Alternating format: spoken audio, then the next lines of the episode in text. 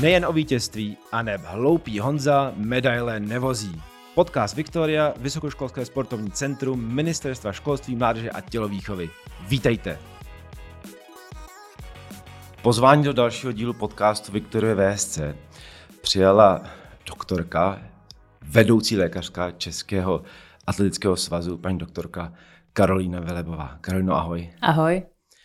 Um, já jsem to vzal tak oficiálně, protože uh, ty máš velmi oficiální pozici, ale než se k ní dostaneme, tak já bych se chtěl zaměřit chvilku na, na tvoji kliniku. Uh, Body Solution Clinic je klinika, která kombinuje uh, lékařský přístup západní civilizace, východní civilizaci a fyzioterapii a všechno dohromady. Uh, proč vznikla klinika, která kombinuje tyto dva směry?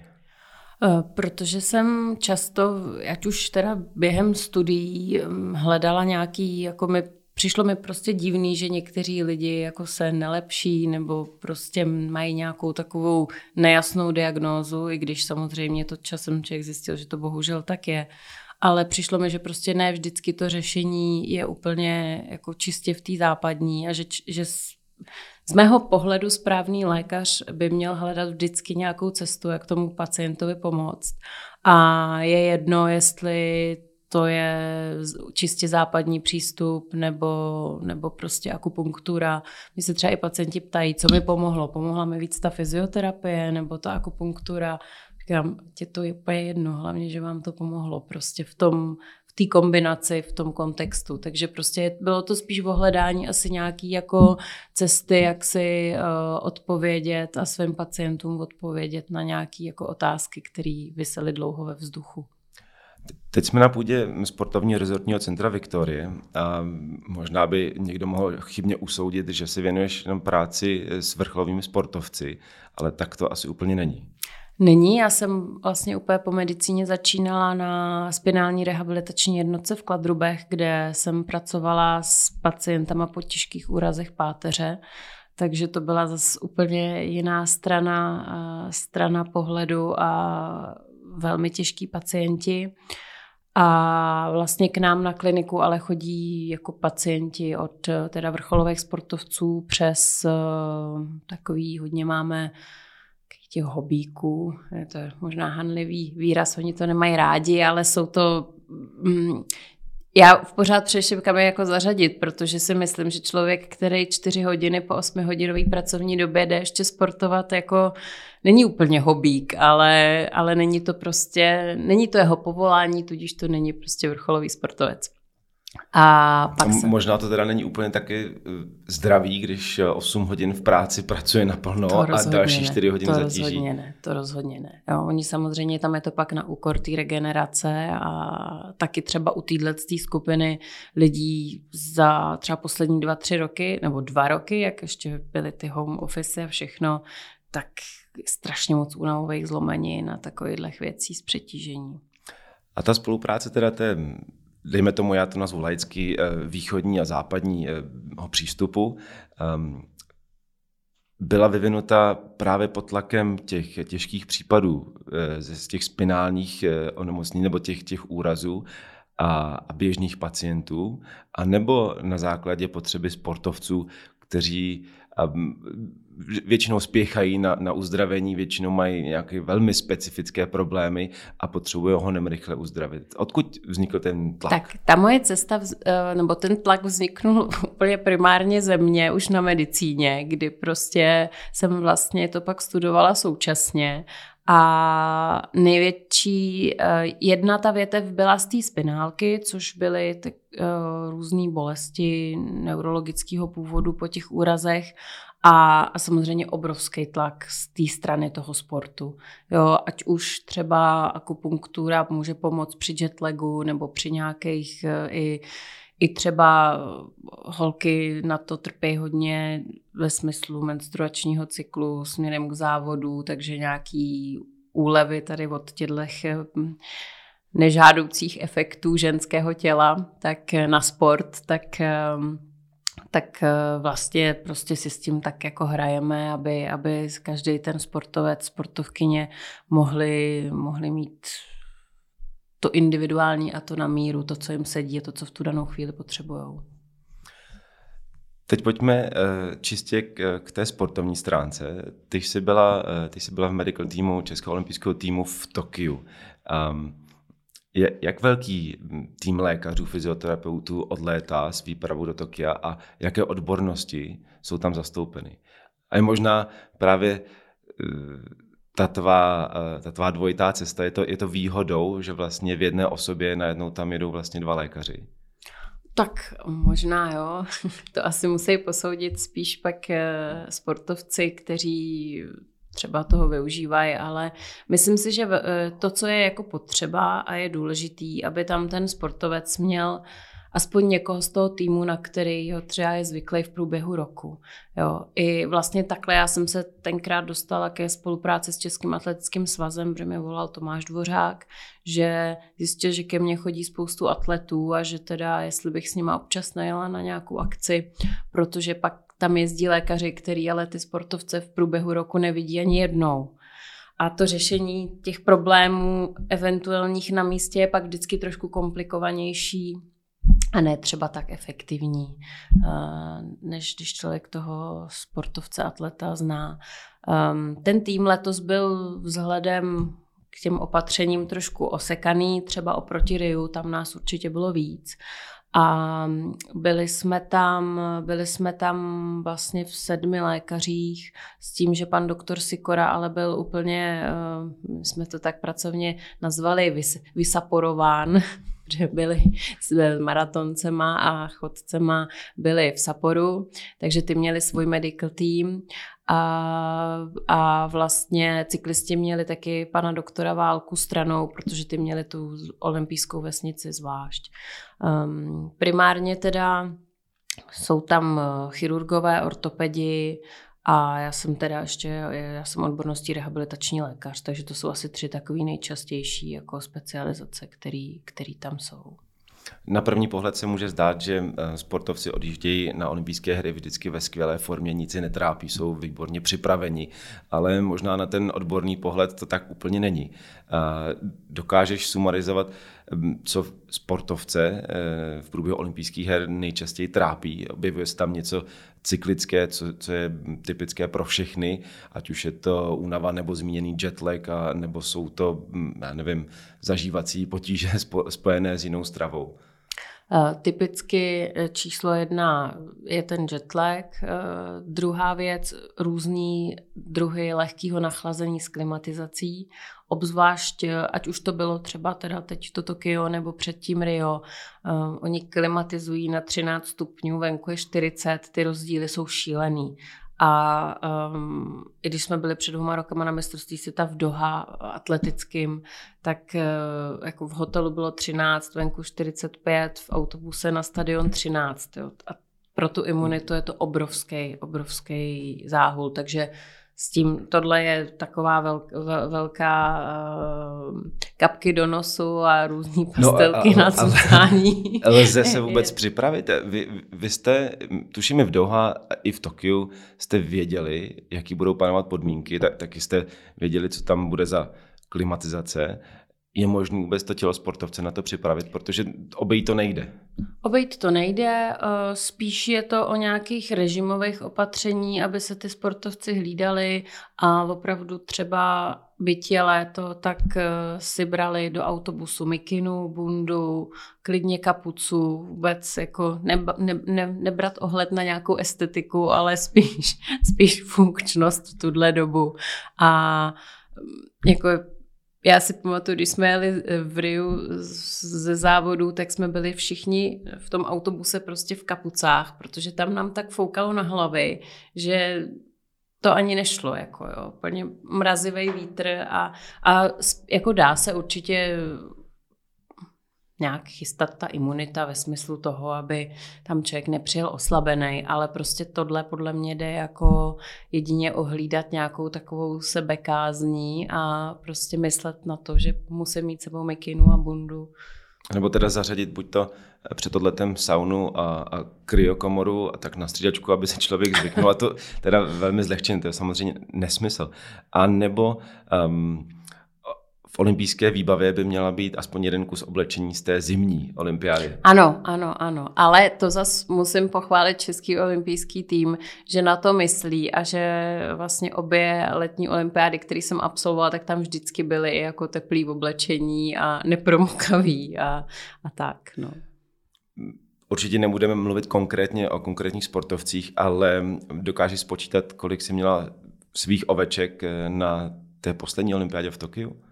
Um, tak já jsem tam primárně jela s atletama, nicméně myslím, že v té vesnici je to vždycky tak braný, um, že celý ten medical, jako všichni jsou pro všechny a myslím si, že to je správně, že jako i ty sportovci by um, třeba měli mít možnost vyzkoušet někoho jiného, když tam zrovna je.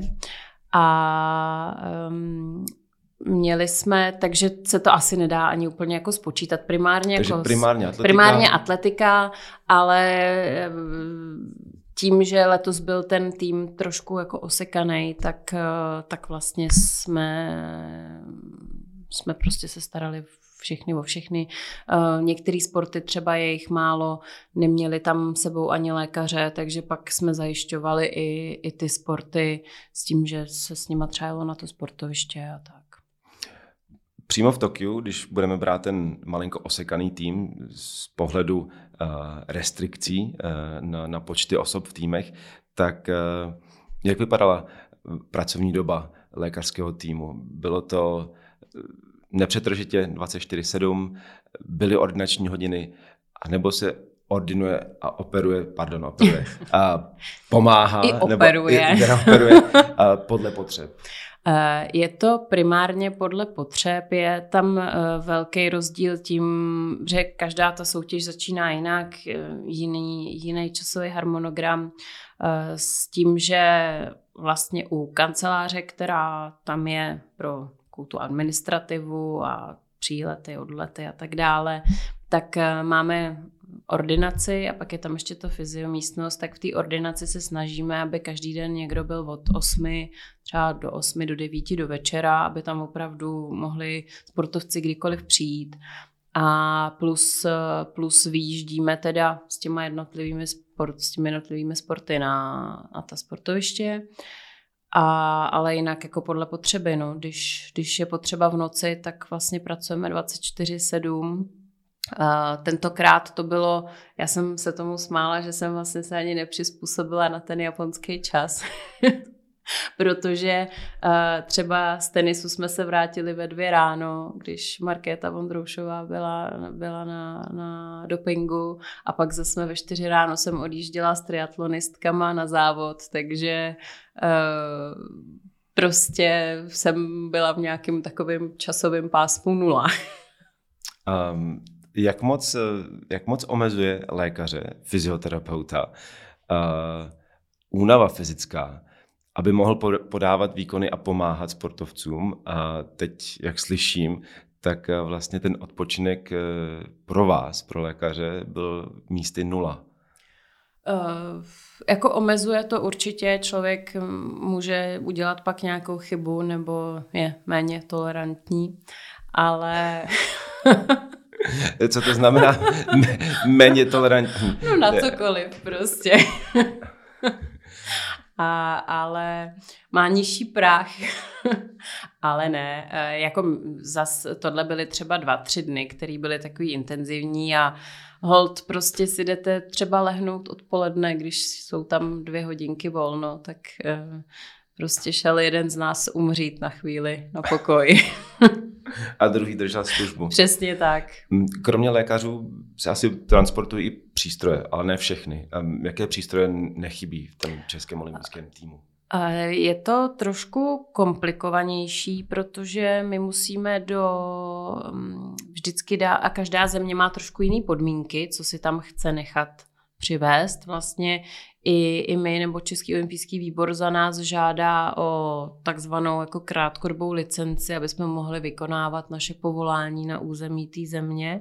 Každá ta země to má jako trošku složitější. Dokonce v Riu jsme museli podepisovat, že se nebudeme starat o jejich občany, což mě teda přišlo úplně šílený, když by se člověk nachomejtnul k nějaký nehodě, tak řekl, no to je Brazilec, toho neošetřím. Jo, tak to už jako je trošku ad absurdum. Ale uh, to jsem odbočila. Každopádně ty přístroje, uh, třeba v Riu jsme toho měli víc, Japonci si to hodně hlídali, uh, říkali, že budou mít plně vybavenou tu polikliniku v rámci vesnice, takže jsme měli uh, lymfodrenážní kalhoty, měli jsme tam laser výkon, vysokovýkonnostní a měli jsme tam diagnostický ultrazvuk, aby jsme ho měli, aby jsme ho měli po ruce.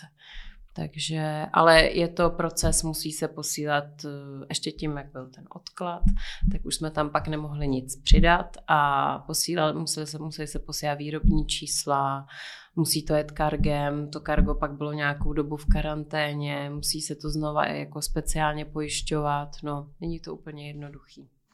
A tedy, když, eh, když by některé vybavení nebylo přímo eh, v Českém olympijském týmu, tak je možné využít zázemí, tedy polikliniky nebo kliniky. Jo, jo, jo. Tam, uh, tam je vlastně vždycky ve vesnici, nebo co jsem já zažila, tak byla velmi dobře vybavená poliklinika, jak v Riu, tak tady v Japonsku byly dokonce dvě magnetické rezonance přímo ve vesnici.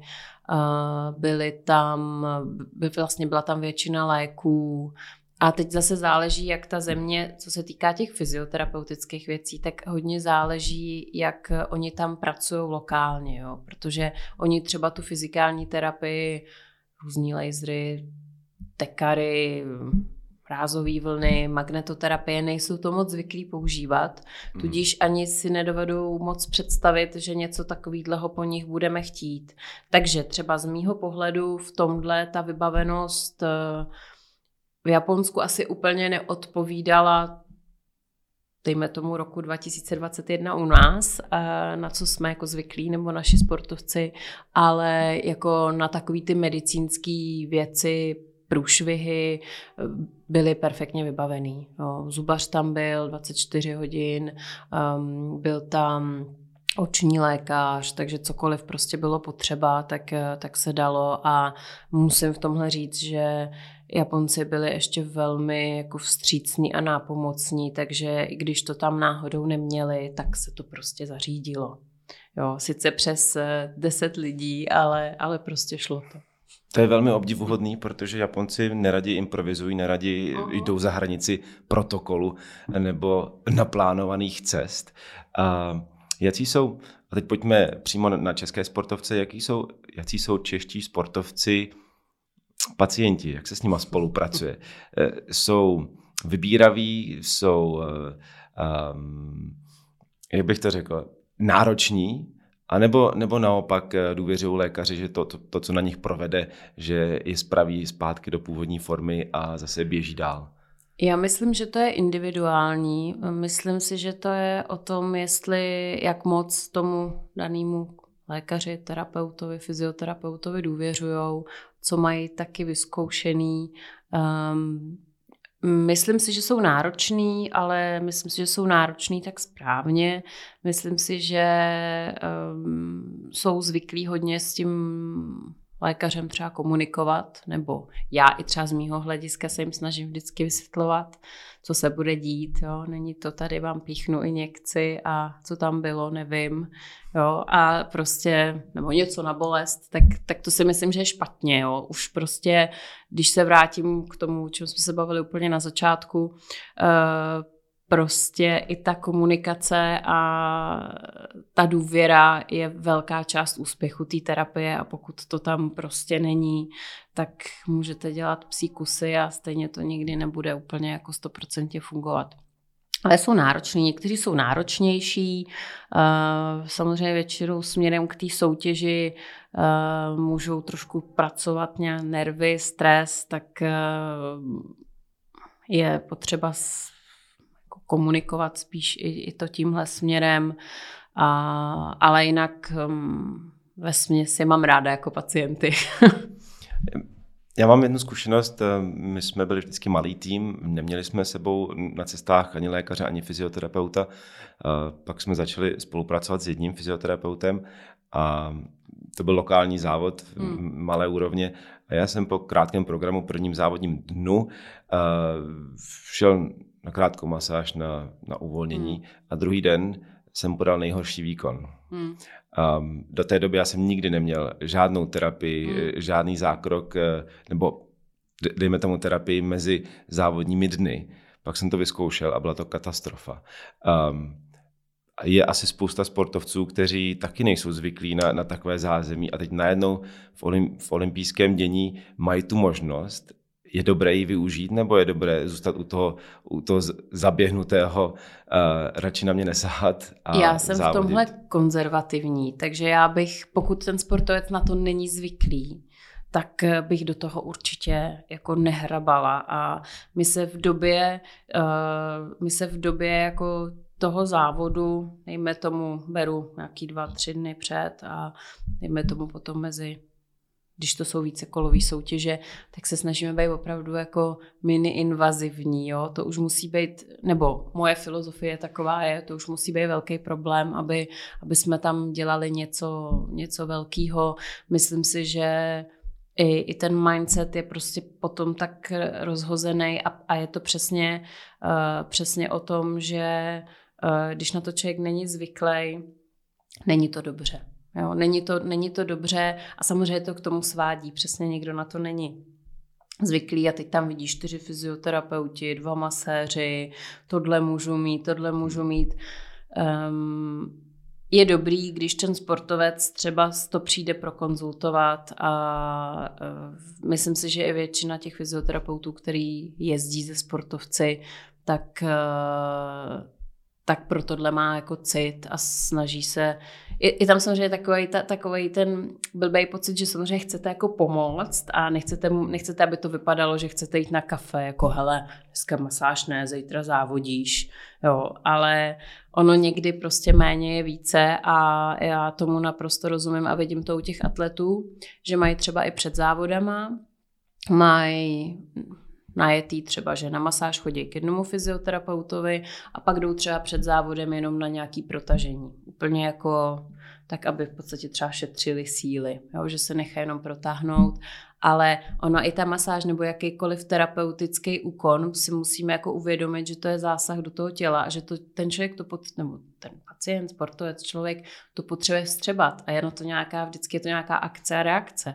Jo? A, a jsou prostě některý i třeba ty mobilizace, i ta, i ta tvrdší masáž, proto se třeba říká, že um, jako hloub, hodně hloubková masáž by se neměla dělat okamžitě po tom výkonu nebo i hned, nebo když je to tělo hodně unavený, protože vy ho tím ještě vlastně zatížíte svým způsobem mu jako do té snížené imunity, která jasně je po tom sportovním výkonu, tak vy mu ještě jako dáte prostě trošku kouř, že jo, a to tělo na to musí zareagovat. Takže méně je někdy více, určitě jako s tebou souhlasím v tomhle. No na druhou stranu, vy jste tam eh, zástupci té odborné rady, nejenom pomoci, ale i rady. A i možná sportovec spolehá na to, že když se na něco zeptá nebo chce nějakou terapii, tak z druhé strany mu přijde odpověď, pokud tedy nejsi zvyklý, pokud eh, je to takto, takto, takto, tak raději ne. A měl by to vzít jako pomocnou ruku i to, že odmítnete. Hmm, jo, já myslím, že jo. A myslím, že v tomhle je i důležitý uh, faktor trenéra, který by třeba v rámci téhle konverzace měl být přítomný, aby jsme udělali takový konzílium, jestli to tak můžu nazvat, a, a prostě domluvili jsme se, co budeme dělat a co má smysl a co nemá. Teď bych nerad um, prozradil něco, co je možná tajemství, takže to můžeme když tak přejít uh, mlčením. Um, co když uh, přijde někdo, komu s proměnutím nejde pomoc a uh, je možný udělat takový trošku placebo efekt a malinko někde něco zalepit a trošku se kouknout a pozbudit psychicky a říct, dobrý, zítra to zvládneš, i když, i když víte, že jako pomoc mu nejde. Uh jako jo, určitě jo.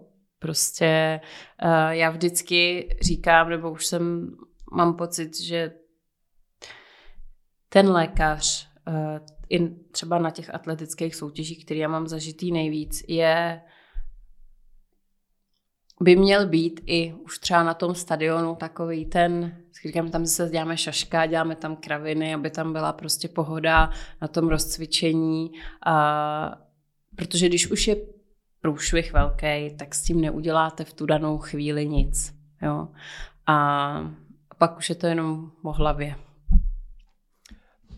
My jsme to malinko přeskočili, to téma eh, nejčastějších problémů, které se řeší teda v průběhu olympijských her, kromě toho nachlazení z, z klimatizace a velkých výkyvů teplotních.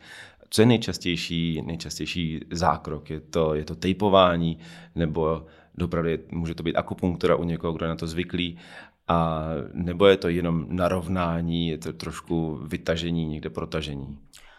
Myslím si, že mm, jako nejčastěji fyzioterapeuticky je nějaký narovnání, protažení. Určitě se tam nesnažíme zachránit svět nějakýma kompenzačníma cvičeníma, jako den před závodem nemá smysl vůbec. Určitě masáž, když to jsou třeba tenis, že jo, ty mají více stupňový ty soutěže, kolikrát hrajou dvakrát za ten den, tak e, tam určitě to je na nějaký takový i mezi tam třeba tam masáž, jo, ale nějaká taková jenom aktivační, lehká, prostě před výkonem. A tejpo, tejpování taky. Myslím, že to je od trochu. Tady jako z těchto z těch fyziověcí uh, si myslím, že to tak vyjde asi plus minus, jako na stejno, že je zastoupený, zastoupený všechno. A ještě předtím jsme to zakecali, tak eh, další věc samozřejmě, že občas někdo přijde s eh, nějakýma teda zažívacíma obtížema, to je taky věc, kterou občas řešíme. Eh, Jak? Změn, no, tak různý probiotika, záleží, jestli to jde mít s horem nebo spodem. ale, um, ale většinou takhle, no. Naštěstí musím zaklepat, nikdy se nestalo, že by to bylo v takovém stavu, že bychom třeba museli dávat nějaký infuze, což stejně nesmíme, že bychom museli to řešit na té poliklinice, takže, takže tak. Takže to bylo vždycky jenom opravdu nějaká smekta a imodium. Tak. Takže klasika, která se dá sehnat i v lékárně. Jo, jo, jo, určitě. Um, do České republiky se dostávaly zprávy z Tokia, hlavně, hlavně z tenisových kurtů, že zápasy kolem polední hodiny byly téměř nelidské a teploty dosahující 40 stupňů a vlhkost k 80 stupňům pro ten sportovní výkon eh, nejsou odpovídající a snažilo se nevím jak moc, úspěšně tlačit na pořadatele, aby posunuli ty zápasy eh, do pozdějších večerních hodin. Jak se na to koukáš ty jako, jako lékař, když víš, že ten sportovec bude hrát a bude to možná hodina, ale možná tři ve 40 stupních a v takové, v takové vlhkosti? No já jsem to tam s nima vlastně celý absolvovala, ten tenis, takže mám zkušenost na vlastní kůži. A bylo to teda hodně náročný. Uh, holky i Tomáš mají můj obdiv, že to zvládli tak, jak to zvládli. Um, byly tam opravdu jsme hlídali, hlídali jsme pitný režim a jako spíš snažili jsme se potom i nějak tomu přizpůsobit stravu, hlavně večer, když jsme se vrátili, vrátili na stadion a bohužel teda ten posun těch zápasů se podařil až na poslední dva dny. Jo, až vlastně na, na finále Markéty a na finále holek um, na deblu ale jinak to bylo jako šílený. No. Zaplať pámbu, oni zase mají tím, že hrajou na těch jednotlivých kurtech po sobě, tak uh, tam mají docela dobrý zázemí, takže tam mají takový launče, kde prostě odpočívají, čekají, který sice byli klimatizovaný, ale prostě když byli oblečený, tak tam mohli normálně, normálně fungovat a uh, Měli tam potom na ploše přímo měli různý chladící ručníky naplněný ledem, dokonce tam měli takový přenosný klimatizace na chvilku, aby se, aby se ochladili. Míchali si holky různý, různý druhy jonťáků a všeho, aby měli sebou. Ale jako i ač, ač jsme tam seděli na, na tribuně a nic jsme vlastně nedělali, tak eh, to bylo jako šílený. No ještě s tou rouškou na tom obličeji, to bylo velmi intenzivní. My jsme měli možnost mluvit s několika atlety a ti jsou spíše pro teplo, ty jsou zvyklí na, na teplo a čím te, teplejší podmínky nebo te, eh, vyšší teplota, tím se jim víc prohřou svaly a tím lepší výkony. Ale bylo, byli to atleti, kteří nejsou vytrvalci, byli to atleti, jejichž výkon není v rámci hodin, ale spíš jednotlivých pokusů. Um, jak, jak lze připravit tenisty, pojďme konkrétně tenisty, na to, že opravdu budou v těchto nelidských podmínkách jako hrát, uh, hrát celé utkání. A je jasné, že jim za chvilku jako musí dojít cíly, nebo to vedro přece, ta tělesná teplota jde tak nahoru a s tím se snižuje výkon. Jak, jak je na to připravit? Uh my jsme tohle řešili už, uh, už třeba právě i směrem k tomu Doha, který proběhlo a zrovna u těch je potřeba, aby byli dostatečně zavodněný a um, už předtím. Jo, opravdu, aby si hlídali, aby třeba den, dva nebo v průběhu celého toho turnaje moc kofeinu nepili, uh, fakt jako ta hydratace, aby byla, aby byla kvalitní a v tu chvíli ono někdy stačí ty úplně nejobyčejnější věci a myslet, myslet třeba na to, že je dobrý OK, studený ručník, mokrý, je v pohodě, ale je potřeba nejdřív tu kůži osušit jako do sucha suchým ručníkem, aby mohlo pokračovat to pocení, aby se to tělo ochlazovalo. Jo, protože v momentě, kdy, když na sebe dáš hned ten ledový ručník, tak vlastně si zatáhneš ty pory povrchově, nebo ty, ty mhm. kapiláry, které jsou otevřený a odvádějí to teplo. Ale když vlastně to osušíš do sucha, tu kůži, tak uh, jednak ona může se dál hezky potit, a vlastně víc pak funguje i to odpařování a to odvádění toho tepla uh, vlastně v podstatě dvěmi způsoby. Jo, takže to je třeba, eh, to tenkrát říkala Mar- třeba Marcela, eh, že jí hrozně pomohlo v Doha při tom maratonu, že vlastně jsme jí, ona se, ochlad, ona, ona se osušila a pak se vlastně ochladila, pak se třeba ještě osušila. Jo, takže eh, a je to vlastně úplně hroz, hrozná jako jednoduchá kravina, Pr- když to jako vememe se. prostě a je to strašně důležitý. Takže spíš, spíš jsme se snažili je prostě instruovat, aby, aby jako takhle v jakýkoliv možnosti se schovat prostě do stínu, pokrývka hlavy, a, a, a samozřejmě mají i, i potom na ploše různý druhy jonťáků, mají tam nějaký energetický gely a. No tak pokud bychom to brali teda eh, prismatem výsledků, tak v tenise teda eh, plán, rady a asistence odborná eh, zafungovala na jedničku. Jo, já myslím, že, já myslím, že se to holkám podařilo a myslím si, že i trenéři měli velkou radost, takže to bylo dobrý. No, my bychom mohli povídat ještě eh, další hodiny a hodiny, ale na tuhle notu můžeme naše povídání pro tentokrát utnout. Bylo to povídání hlavně o olympijských hrách a zabezpečení. A já musím říct, eh, zase mluvím za celý rezort, že jsme rádi, že jsme eh, v tak odborných rukou a v tak vstřícných rukou. Takže děkujeme za podporu našich sportovců a přejeme mnoho úspěchů v dalším konání. Já moc děkuji za pozvání, bylo to moc příjemné a těším se třeba na příště.